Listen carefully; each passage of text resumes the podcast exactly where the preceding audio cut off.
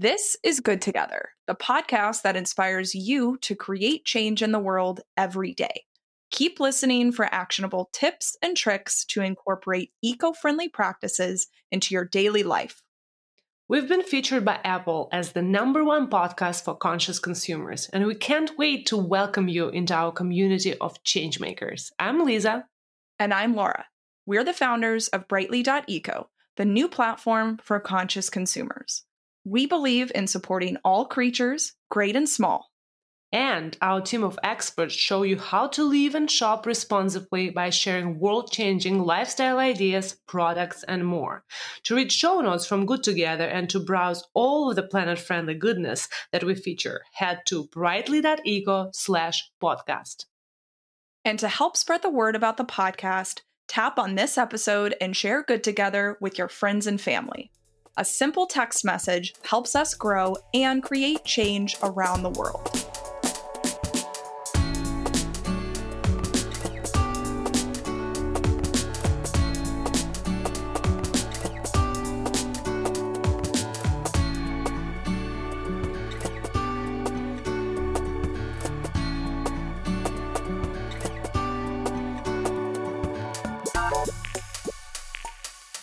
This episode is brought to you by Sheets and Giggles.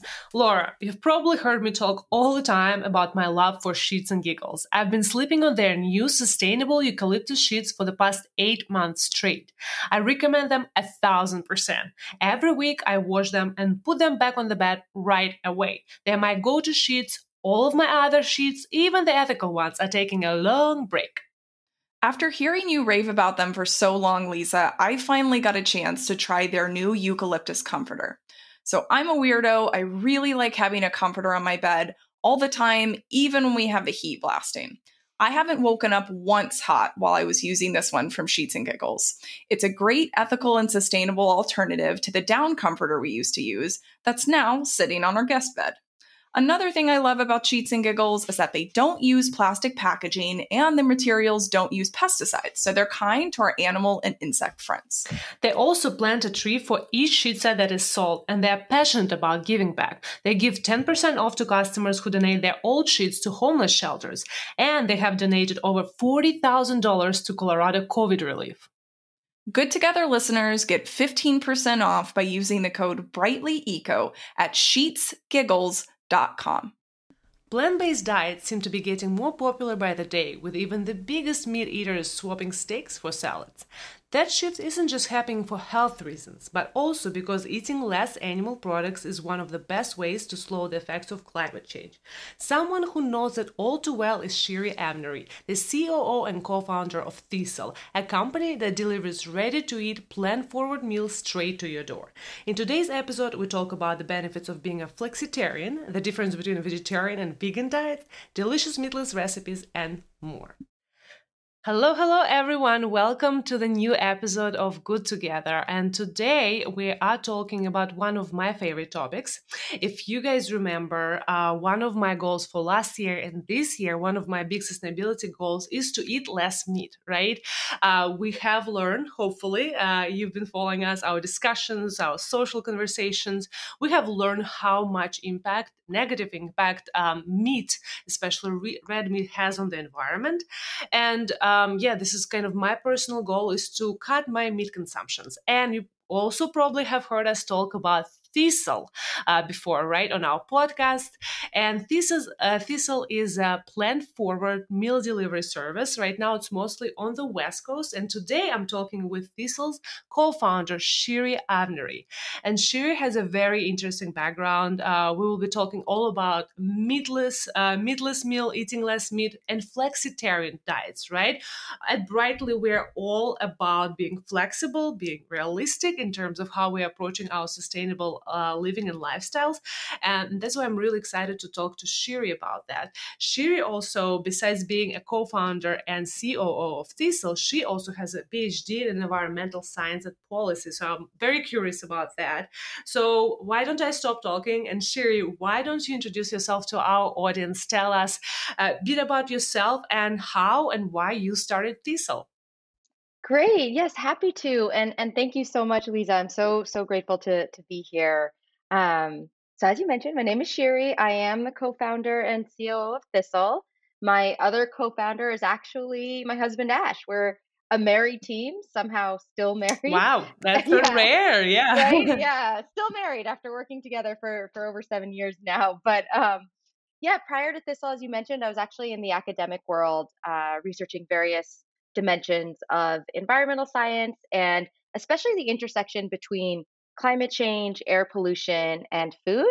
Um, I've actually been really passionate about Earth and environmental science ever since I was exposed to it by an incredible teacher back in the eighth grade. And I followed that passion all the way through college and um, a PhD and then some years beyond.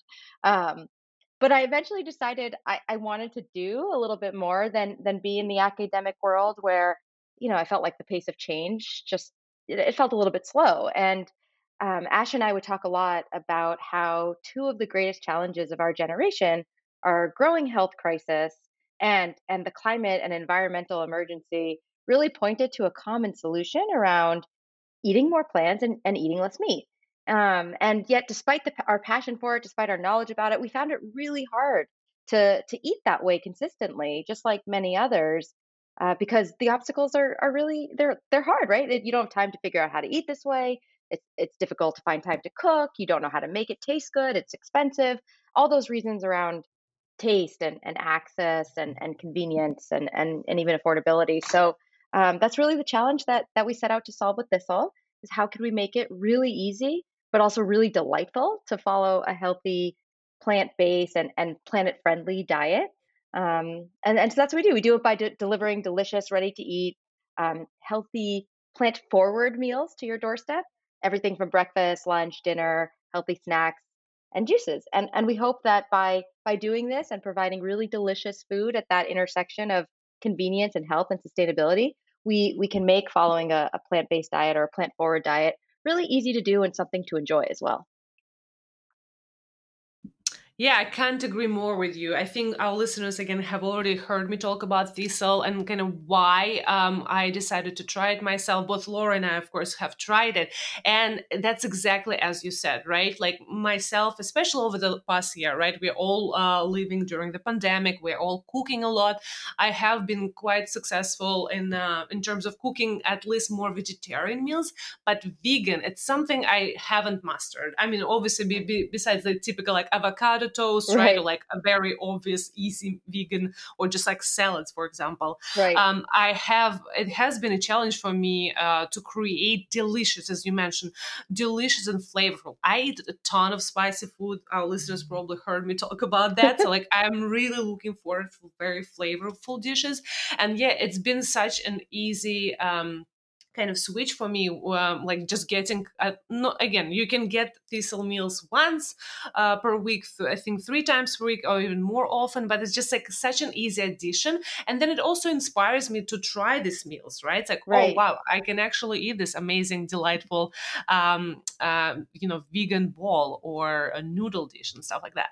Well, right. So let's talk about, and you know, uh, Thistle, you guys say plant forward, and that's because yeah. you have both vegan, vegetarian, and and uh, protein-based meals, correct? So you you do offer uh, meat dishes to subscribers who or members. That's correct. Who want. Yeah, mm-hmm. yeah. And that's it's an interesting. I was just talking about that to my friend, and you know she she's not necessarily into super into sustainability. And I was talking to her about Thistle. She's like, oh, okay, well if they have meat, yeah, it's good for me because like you know there are people who can't imagine like not eating meat in a meal. That's right. Um, Yeah.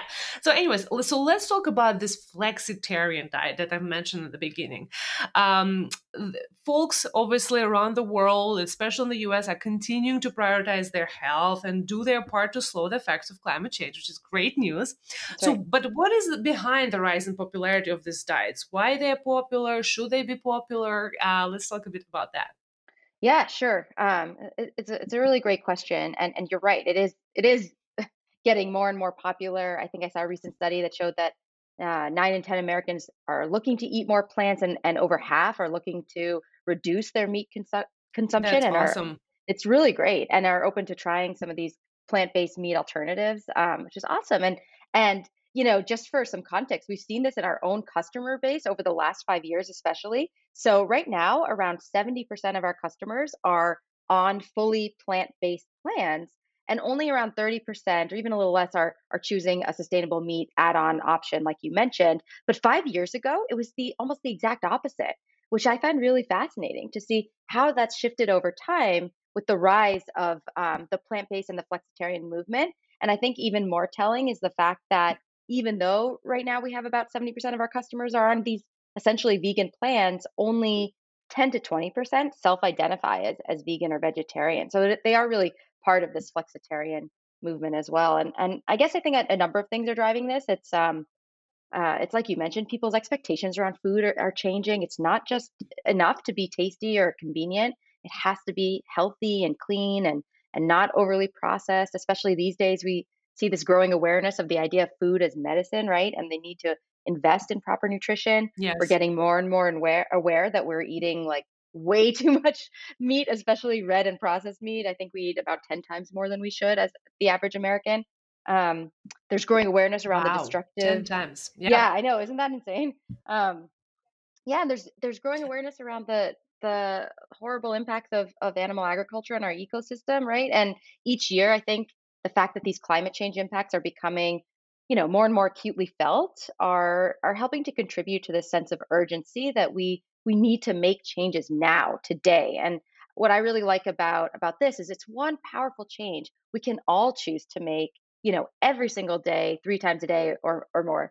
And um and so and for me, I think the, the last thing is that um, we've seen the the kind of mainstreaming of plant-based through the success of of companies like Impossible Foods and Beyond Meat, and and they've helped to go after the average consumer, not just those who are, you know, already bought into the plant-based movement. And absolutely. I think that, right. And I think that their success can has helped show that you don't need to sacrifice taste. It doesn't need to be all or nothing. So overall, I think it's really great. Like these incremental changes matter when it comes to reducing your footprint, and you can derive a lot of the benefits from from plant-based without giving up meat completely. So I'm I'm I'm really a big fan of of of the flexibility of the flexitarian movement.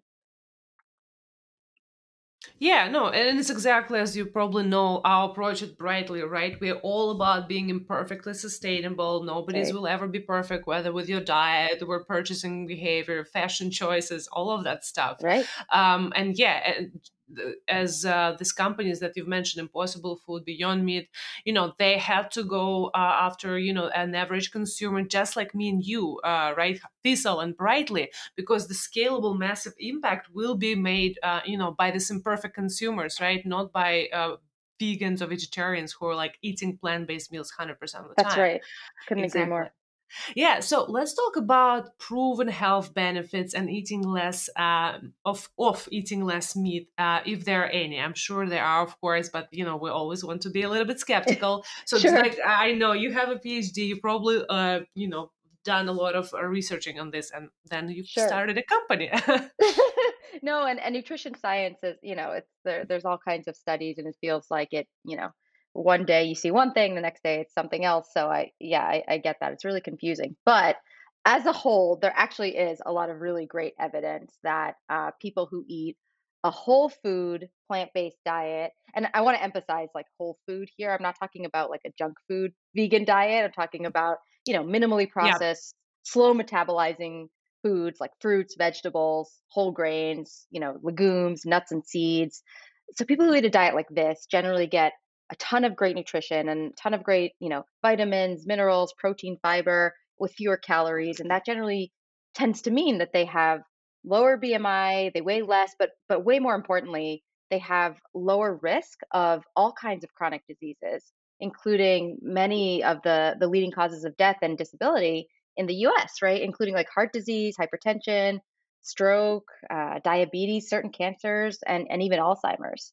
Um, and and I, I think what's even more telling is there's actually evidence that this kind of a whole food plant-based diet can be effective not only at, at preventing and treating, but but also even reversing some of these diseases, um, which was really striking for me. And, and and it's really striking also to think about that, like, a lot of us think we have no control over whether we, we get sick with some of these chronic illnesses, and it's just in our genes. But research really shows that genetics only accounts for, for maybe ten to twenty percent of that risk. And it's really lifestyle, you know, like poor diet, whether or not you exercise, whether or not you smoke, that that are the the bigger drivers. Yeah. yeah.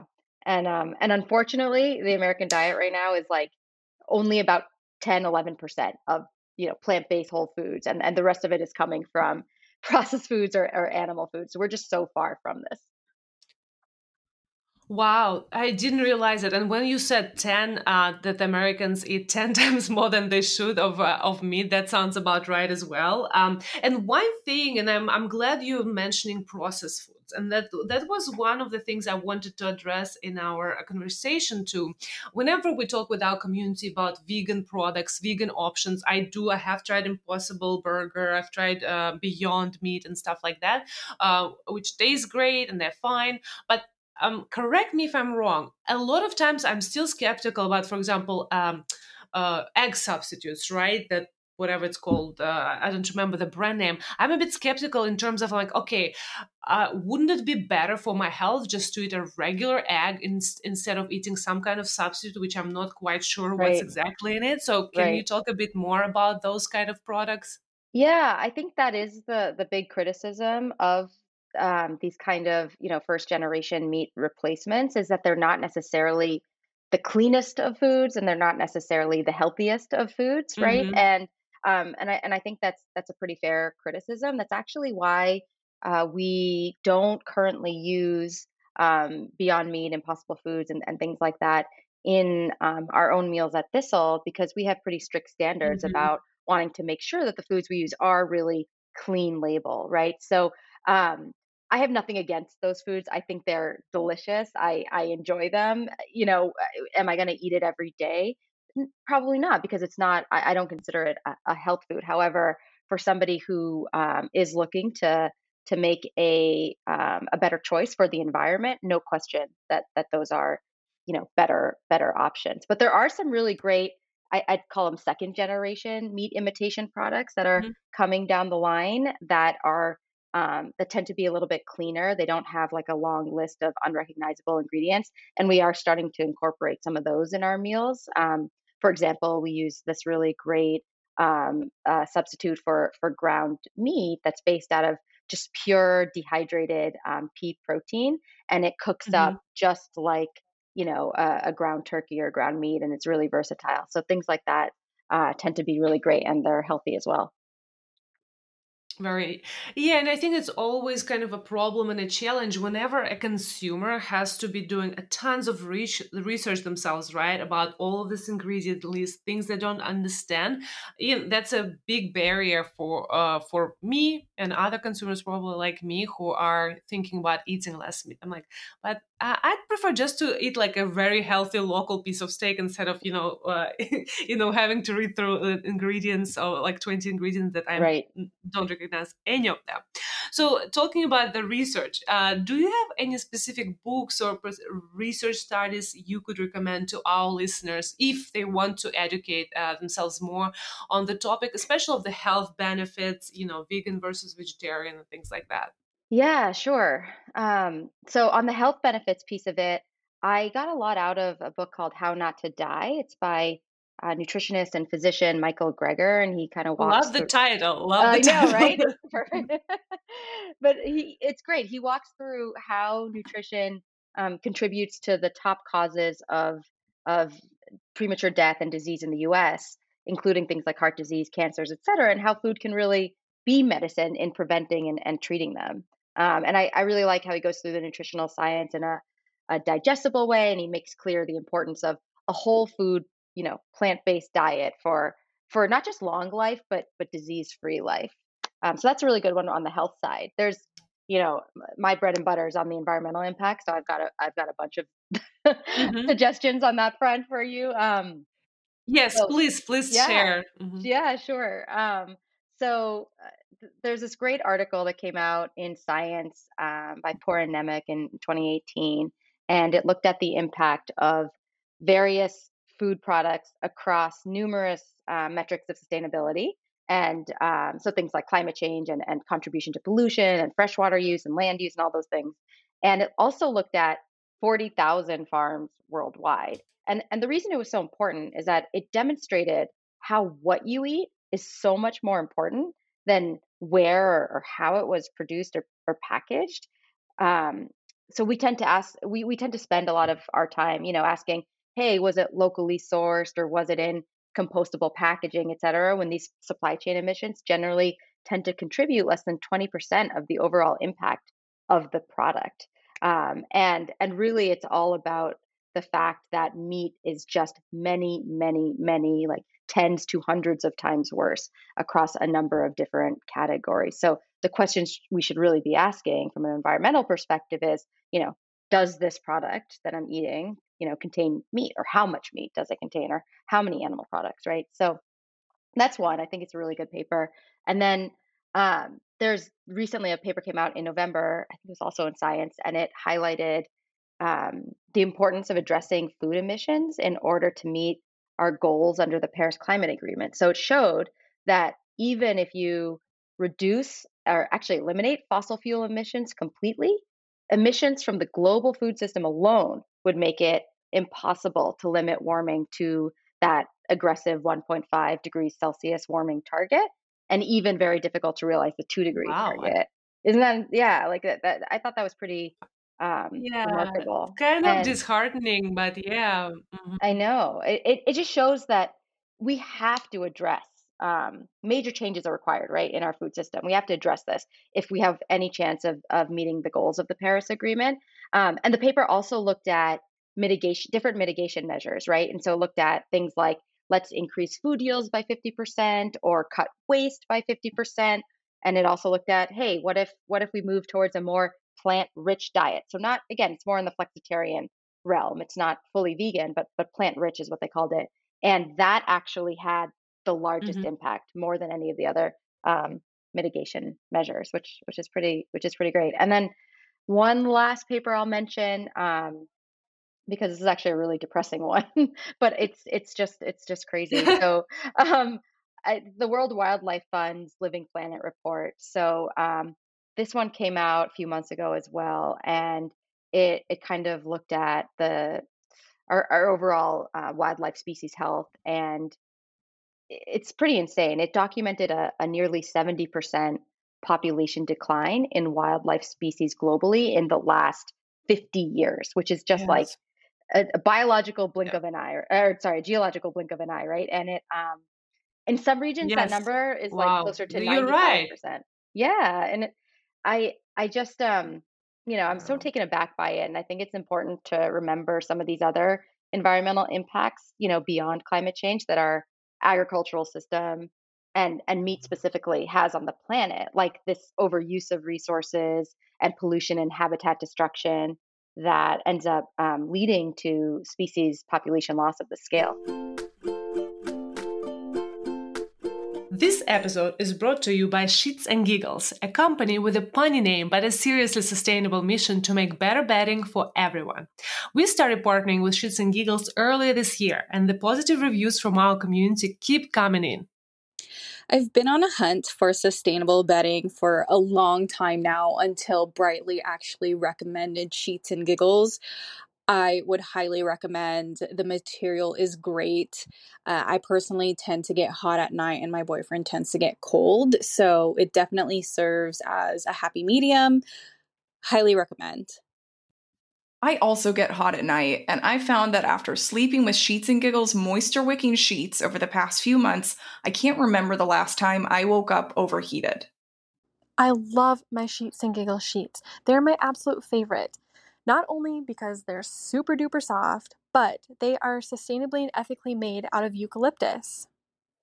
Yep, I love that our scout Ashley called out how soft the Sheets and Giggles sheets are. Plus, the eucalyptus that is in their four hundred thread count sheets is grown without insecticides or pesticides. They also just launched a bunch of new colors, and I can't choose between navy blue and red. Help me! Sheets and Giggles bedding is super lightweight and soft, and they really nail it on zero waste packaging. We recommend Sheets and Giggles for the softest, most sustainable sleep out there. Good Together listeners get fifteen percent off at checkout by using the code Brightly dot eco at sheets giggles dot com. Oh my God, Laura, I just had my favorite vegan lunch ever. It was a green Thai curry. That sounds amazing, but what's your secret? I feel like plant-based meals have always been a pipe dream for me. I've been trying to cut down on my meat consumption, but I really don't have time to think up and prepare filling, tasty vegan meals. Same here. I've been participating in a vegan cooking challenge with the Brightly community, and I feel like I've totally failed. Seriously. I feel like I've learned so many more meatless recipes this year, but when it comes to vegan cooking, I'm still very much intimidated. So when Thistle reached out to us, it was the perfect timing. Thistle's plant-forward meals are seriously tasty and are delivered ready to go on your doorstep. Right now, they're just on the West Coast, but they're adding more locations. Anyway, I was really surprised at how filling and super creative the meals are. The spices and the sauces they include are really unique and tasty. I loved how fresh everything was as well, given that it's mostly vegetable-based. Laura, I know both you and I love to cook, especially during the pandemic, but it's been a great addition to our weekly routines. It's a quick alternative to takeout lunches between Zoom calls. Absolutely. Thistle is plant-based eating on autopilot. You don't even have to think about it, and bam, you're eating better for the planet. Good Together listeners can get one hundred dollars off with the code BRIGHTLY at thistle dot co. That's T H I S T L E dot co. Wow. Yeah. Thank you so much for sharing. And of course, for listeners, don't worry. You guys don't have to take notes. We will be uh, sharing and linking, linking to all of these resources in the, our show notes on our website. So, uh, but yeah, thank you so much for sharing this. It yeah, is, uh, we're always trying to strike a ba- balance and bright, brightly with between, you know, sharing all of this, this research and knowledge, right? Um, and also not making it too depressing. But no, we I'm do sorry need to about know that. And learn the facts. No, no, no, that's fine. We need to know that to be able to take action, right? Right. Um, so let's talk about, we've talked a little bit about flexitarian approach, right? Um, so let's talk specifically a bit about vegetarian versus vegan diets. Uh, to you, what, I mean, obviously we know uh, specific definitions, but what are the main differences be- beyond the obvious ones? What are the main differences both for the health uh, of you and the planet? Yeah, sure. Okay. So, right. We know that generally, definitionally, vegans avoid animal products altogether. Vegetarians might eat things like dairy and eggs um, where the animal was involved, but but not killed. So um, in mm-hmm. terms of, yeah, so in terms of the main differences for your health, I think, um, you know, it's kind of complicated. Again, you get back to this nutritional science, uh, which which shows one thing or another, depending on the latest trend or, or study. But but some studies have certainly found links between eating dairy and, and some kinds of cancers, some Some then say that that doesn't exist. Some between have found links between eggs and, and heart disease, maybe, and some and some say that that doesn't exist. Um, th- there certainly have been studies that show that some of these types of animal products could be beneficial in providing essential nutrients in specific diets that lack, you know, nutrient diversity, and um, and and can therefore be a good source of that kind of nutrition.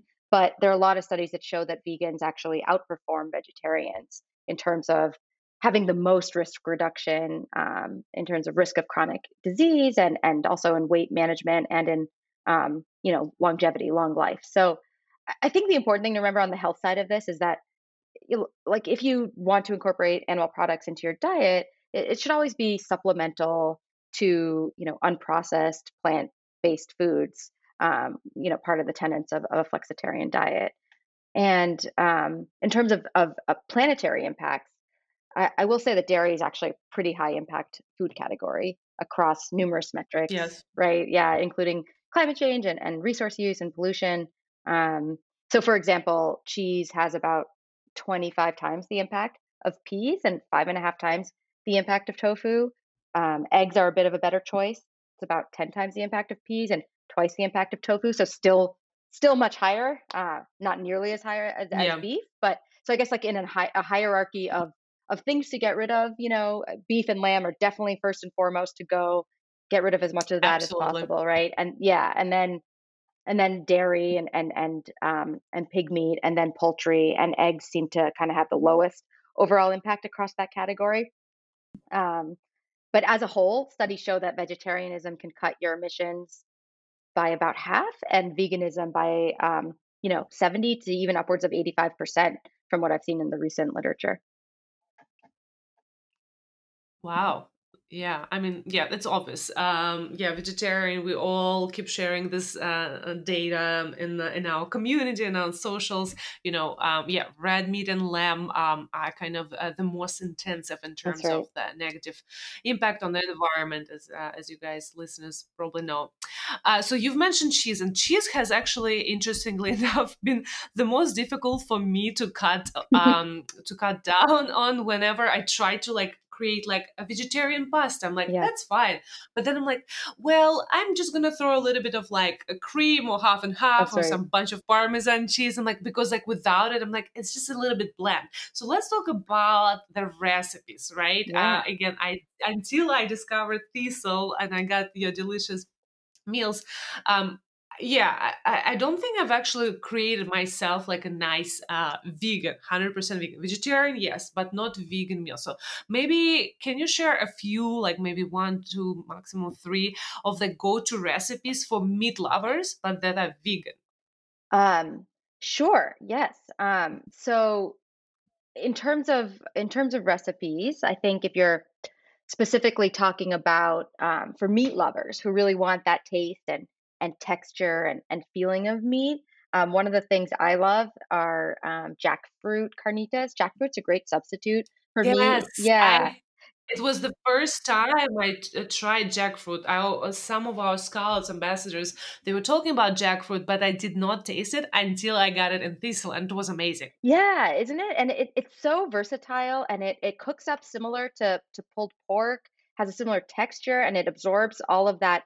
You know, you, you can braise it and, and have a com- in a combination of onions and garlic and, and cumin and chili and spices. And it just like soaks that all up. And it's really delicious. Like I, I love it. So that's one, that's one of my um, kind of go-to favorites. And I mentioned um, earlier the, the pea protein crumbles that we use. I mean, I think these are really fantastic. Yes. They're so clean.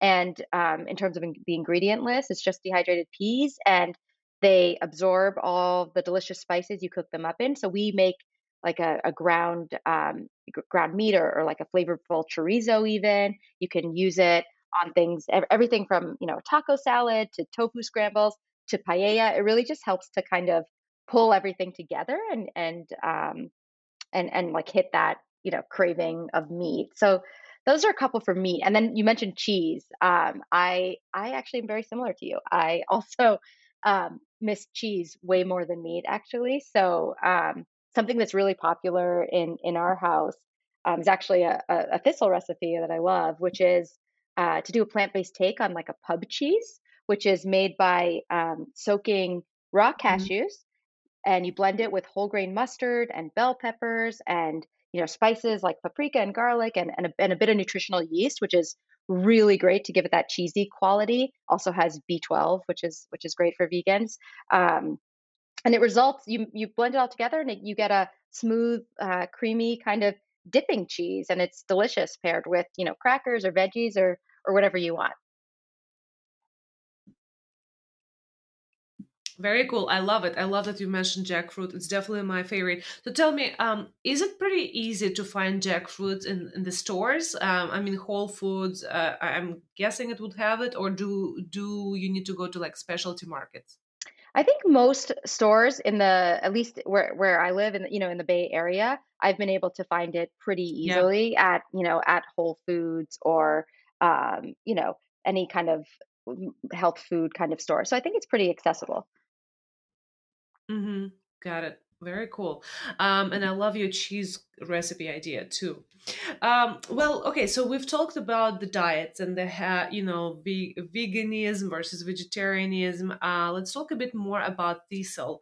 Um, again, why me and Laura love Thistle is because it makes it so much easier for us to eat vegan meals, right? Especially in the, you know, yes, we are at home, we are cooking a lot, uh, but you don't always have time or you, you're not brave enough like me to try a new completely vegan recipe. Right. Uh, so we love Thistle for that. And I know you guys are also uh, a very interesting aspect of Thistle, um, as we've been sharing about um, about it with our community, is the packaging, right? Yeah. So right now, your packaging is one hundred percent, uh, it's recyclable uh, yeah. when cleaned, right? It's plastic, but it's recyclable. Yeah. Uh, tell me more on uh, how you're uh, thinking about packaging at your company and what's the kind of the future of Thistle packaging. Yeah, definitely. Um, this is such a great question.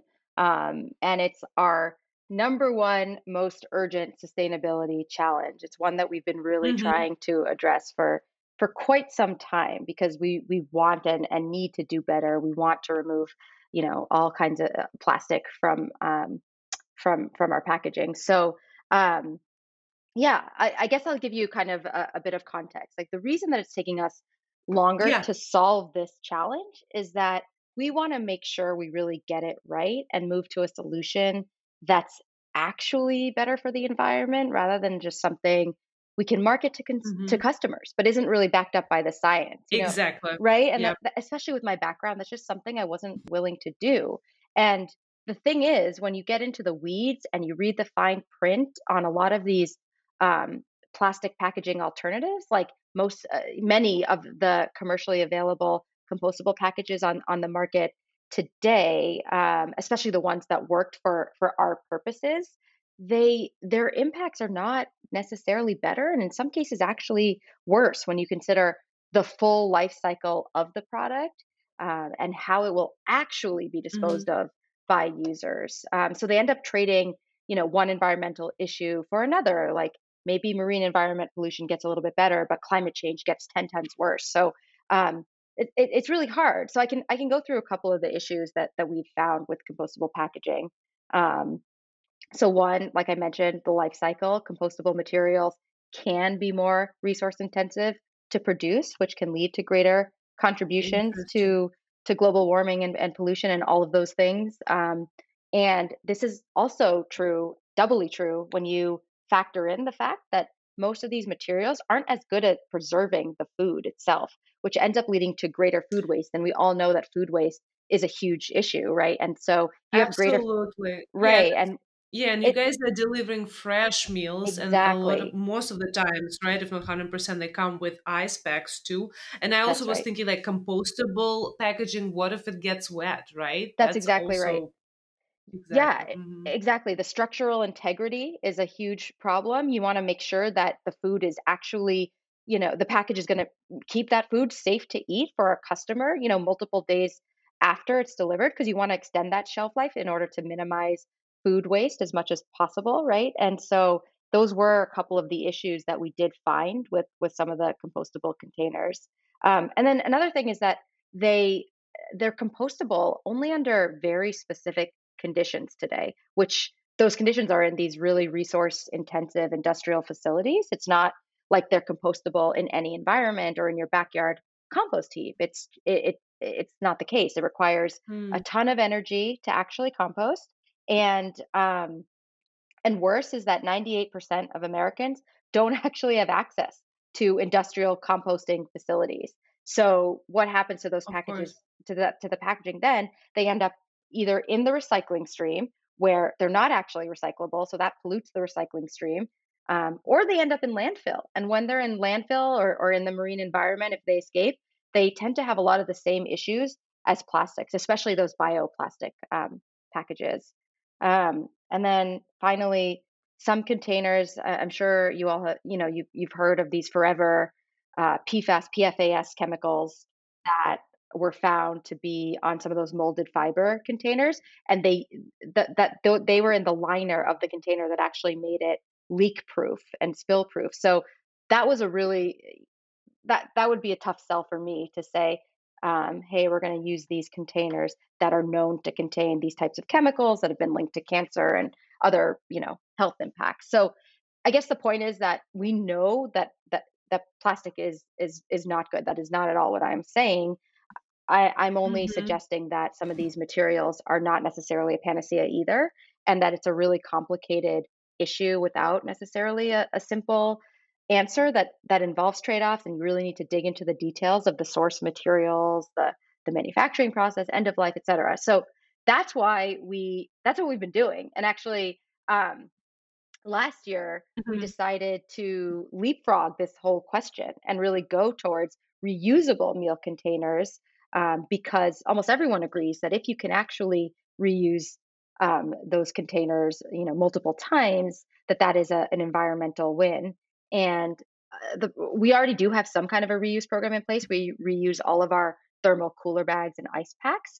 But unfortunately, the pandemic really yep. put a huge wrench in this plan, right? Nobody's, everybody stopped their reuse program. We suspended ours for, for much of the year.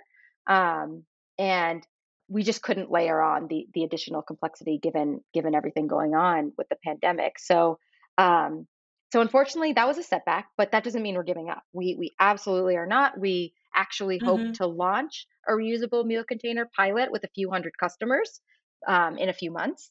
And we're also really excited about some of the packaging innovation in, in compostable materials that we're seeing. So I mentioned, you know, second generation, you know, meat uh, imitation products. Well, there's some really great second generation compostable packaging that that are um, that solve some of the issues of current compostables. So they they degrade in your backyard. They don't require tons of energy. They don't require special facilities.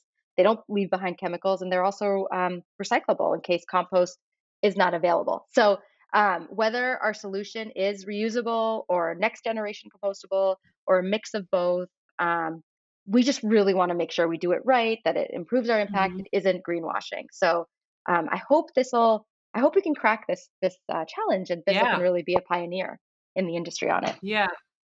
That's awesome. Yeah. And I love, you know, one of the reasons we started this podcast with Laura, it's, it just gives this uh, format to conversations like this, right? It's easy to post something on social media with an image or even a short video, right? We right. can only handle a video for fifteen seconds these days. But like, yes, these issues are complex. They are not perfect. And I'm, okay. I'm so glad you mentioned that. Yeah, that's very interesting point. I was actually talking just yesterday to someone about packaging. We're also thinking about packaging at Brightly too, uh, for the future. You know, he, I think he mentioned that, um, you know, none of the packaging, uh, we're thinking like just talking about boxes, right? None of the packaging is, you know, one hundred percent recycled. Usually it's like what, ninety-five percent recycled. Right. And even that might not even actually be straightforward better or something like that. And yeah, it's not straightforward. And I, I admire you guys that you are uh, just like us, you're embracing being imperfectly sustainable, right? And instead of, yeah, just kind of slapping this uh, sort of seemingly eco-friendly right. labels or solutions, you're really, really doing your research because, of course, uh, you know, you are you have a PhD. That's what you do. You research everything. That's awesome. A little too much sometimes. No. Yes, probably. I, I appreciate That's that. Awesome. Well, uh, we're coming to the end of our uh, discussion, uh, but I would love to ask you a couple of questions that we always ask uh, our guests in the very end, sure. which is, um, I know you shared a lot of awesome actionable tips with our, our listeners already, but maybe besides, um, maybe continuing with the food uh, and cooking theme, uh, but in, in general, what are your, some of your favorite simple actionable tips on living sustainably and ethically? Yeah, sure. So, um, I guess I'd say my first tip, which is probably no surprise to, to you or anyone listening, is just to eat as close to a, a plant-based diet, reduce your meat intake as much as possible. And look, like I, I, it's, I know it's uncomfortable to think about. Um, I know we don't want to think about it, but almost eighty billion animals are slaughtered each year for meat. They endure, most of them endure horrendous living conditions while they're alive. It, it's kind of funny how there's this cognitive dissonance where you know, people care so much for like polar bears and sea turtles and their pets, but for some reason, mm-hmm. we don't offer these billions of highly intelligent creatures, um, you know, the same level of compassion. So I, I think it's hugely important. And also, meat industry workers are treated pretty terribly. You know, the processing plants have been hotspots for COVID outbreaks. You have workers suffering low wages, lack of protections, um, and they tend to come disproportionately from from disadvantaged communities, immigrant communities, communities of color. So, um, and then on the environmental side, of course, as we all know, you know, meat just has environmental, uh, massive environmental impacts across the board. And, um, you know, a lot of scientists say eating less meat is the single most impactful thing you can do for the environment overall, from climate change to resource use to biodiversity and and beyond. So that's that's that. Not surprising, I'm sure. But my my second tip, mm-hmm. I guess, would be about just you know generally taking stock of consumption across the board, and and you know um, trying to reduce consumption. Um, we I we tend to focus a lot of conversations, I think, about on you know zero waste and and recycling and composting. And don't get me wrong, those things are so hugely important. But I think that sometimes we don't spend enough time talking about the the, the more impactful, but but harder things that we should do, be doing, like maybe not buying so many things in in the first place, right? So there's just these massive upstream impacts mm-hmm. of of our society, right? And resource extraction. You have manufacturing, you have transport, retail, you have all these things, and these tend to dominate the environmental impacts of of most products. So, you know, you can think like even if our our waste problem magically disappeared, we'd still be burdening the environment with those upstream impacts, which which can be best, you know, solved by just not producing the item in the first place. So for me, I always, you know, try exactly, yeah, and I so I just always try to think twice about whether I need that, that you know, new pair of sneakers or the latest iPhone or whatever it is. And I just try to, you know, buy less, buy used, repair items whenever possible. Um, yeah. And just, and try to make sure that the changes I'm making are, are yeah. really impactful. Yeah, no, that's a, that's a great reminder. We all we, we have been talking about this on the podcast a lot. You know, the most sustainable thing you can do is just use what you have. That's, that's right, one hundred percent. That's basically it. Um, Yeah. So um, my last question uh, to leave us on a positive note, uh, what excites you the most about the ethical and sustainable movement right now? Yes, that's another good question. And um, I think it's it's similar to what you mentioned um, earlier in the podcast and, and you've been talking on the podcast. It's that it's this embrace of progress over perfection um, in the movement, right? Mm-hmm. I think it's really becoming a lot more inclusive. It's it's everything that you've been talking about. It's like this recognition that it's a it's a journey for all of us, and, and we need to support each other in making incremental changes and not judge each other for lack of perfection. And I really see that difference when it comes to food. Um, like I, I felt in the past, there might have been more of this feeling of um, judgment around not being able to go fully vegan, for example, which you know I think has led to, could have led to a perverse outcome where people are just put off by the idea of veganism, right? And they ended up not taking steps in the right direction at all because they felt intimidated or they might be ridiculed. And um, I think that's really changed now, as we've talked a lot about the rise in popularity of flexitarian diet, you know, this like plant-based and plant-forward labeling, not not a strict, you know, vegan food identity. There's like this acknowledgement that we all have these mosaic identities and that's okay. And, and food is emotional, it has a special role in our lives. Um, and we need to respect personal needs and, and the need for balance. So I think generally, anytime you can be more inclusive and, and bring more people into the circle, you know, trying to do the right thing, um, that it's like you said earlier in the podcast, that the impact will be larger overall. So that's what really excites me um, right now. I love it. I love it. And I, yeah, I'm so glad uh, that's how you're seeing it uh, as well. Well, Shiri, thank you so much for the conversation. I'm going to go eat my Thistle lunch. uh, but yeah, it was really great to talk to you. And thank you so much for uh, all the work that you're doing. Of course. I hope you enjoy that lunch. But thank you so much for having me. I will.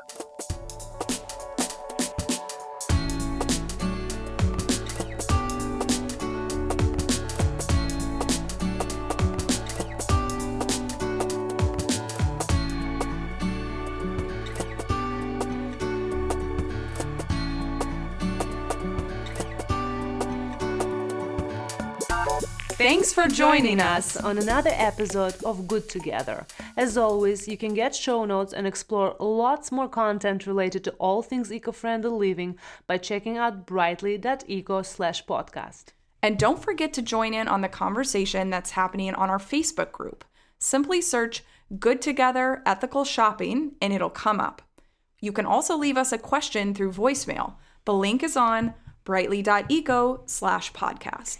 If you're into social media, give us a follow on Instagram, Facebook, and all of the channels. Our username is brightly.eco.